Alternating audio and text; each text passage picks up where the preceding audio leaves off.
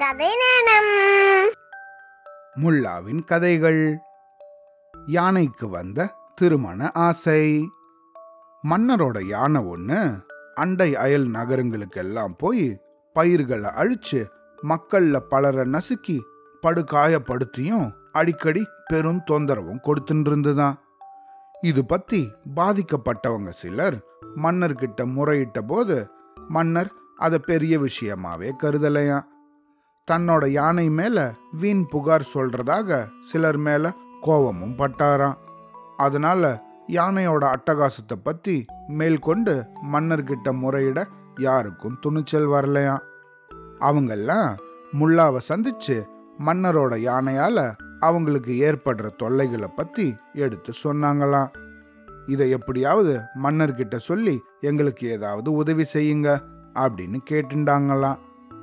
முல்லா அவங்க கிட்ட வந்தவங்கள பார்த்து சரி நீங்க எல்லாம் ஒன்று சேர்ந்து அந்த யானையை பிடிச்சு ஒரு மரத்தில் கட்டி போட்டுருங்க.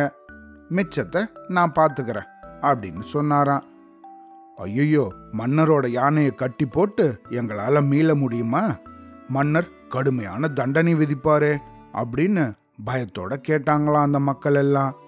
நான் சொன்ன மாதிரி நீங்க பண்ணுங்க ஒருவேளை மன்னர்கிட்டேந்து யாராவது அங்க வந்து கேட்டா முல்லா தான் யானையை கட்டி போட சொன்னதாக சொல்லிடுங்க அப்படின்னு அவங்க கிட்ட முல்லா சொன்னாராம். பாதிக்கப்பட்ட மக்கள் எல்லாம் ஒன்று கூடி ரொம்பவும் கஷ்டப்பட்டு யானைய ஒரு வழியா பிடிச்சிட்டாங்களாம். அதை ஒரு பெரிய மரத்துல கட்டி போட்டு வச்சிருந்தாங்களாம். இந்த விஷயம் தெரிஞ்ச மன்னர் முல்லாவுக்கு ஆள் அனுப்பி அவரை வந்து சந்திக்கும்படி உத்தரவு பிறப்பிச்சாராம்.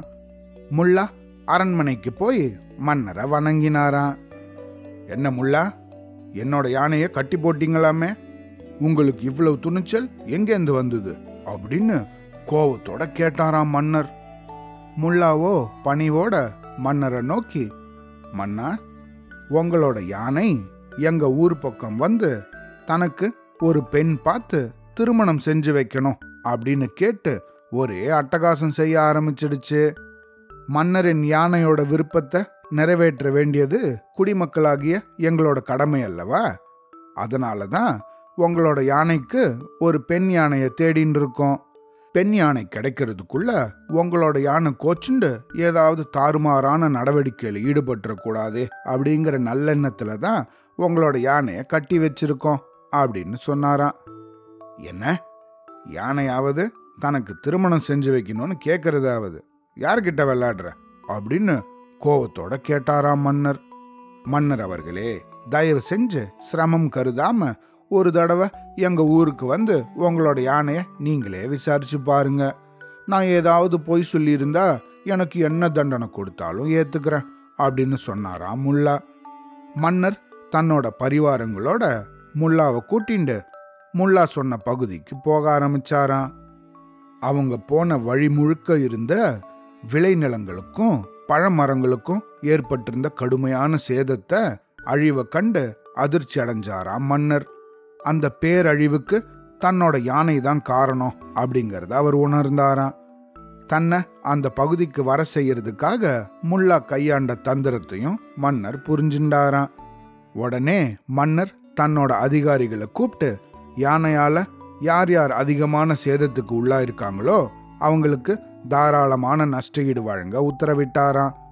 அப்புறம் யானையை கூட்டிட்டு போய் அரண்மனையில் கட்டி போடும்படி உத்தரவிட்டாராம். மன்னர் இந்த மாதிரி உதவி செய்யும் நடவடிக்கையில் ஏற்பட்டதை பார்த்து ஊர் மக்கள் எல்லாரும் முல்லாவுக்கு நன்றி சொல்லி அவரை வாழ்த்தினாங்களாம். அவ்வளோதான்.